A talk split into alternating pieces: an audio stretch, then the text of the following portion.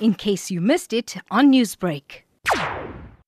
We did not have water on Saturday from about three o'clock in the morning. We had previously had a problem a week or two before where we had kept water, so obviously we had enough to get to work. The road that I live on is Martin Gandhi Crescent, and we had not one tanker that came to that road. So there was another number that was given to us, uh, eThekwini Municipality. Every time we S M S them, they ask us for our physical address so they can furnish us with water. But nothing, it was just a standard message that was going out. The tanker only came onto our road at half past nine in the night from me contacting them the whole day again. My child waited outside the house from seven o'clock in the morning, the whole day waiting for a tanker. So how are we supposed to, as residents, live like this?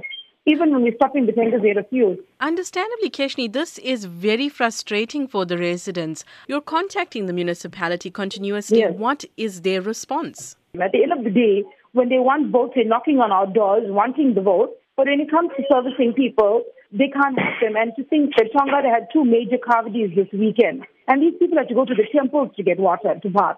Their response is the pipe will be fixed within three to four days. Sorry for the inconvenience. Tankers will be dispatched.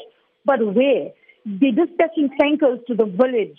Whereas what about the old people that can't get to the village? People that don't have transport like us. We just had to use sparingly what we had, and I only had like a pot left. People were forced to go to Westbrook Beach and fill their buckets with water at Westbrook Beach.